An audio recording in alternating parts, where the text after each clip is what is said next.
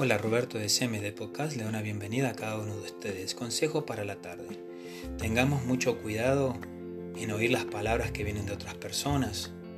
Tenemos que saber captar y diferenciar las palabras que son destructivas, que son palabras también para cometer caos, o son palabras que pueden edificar nuestras vidas.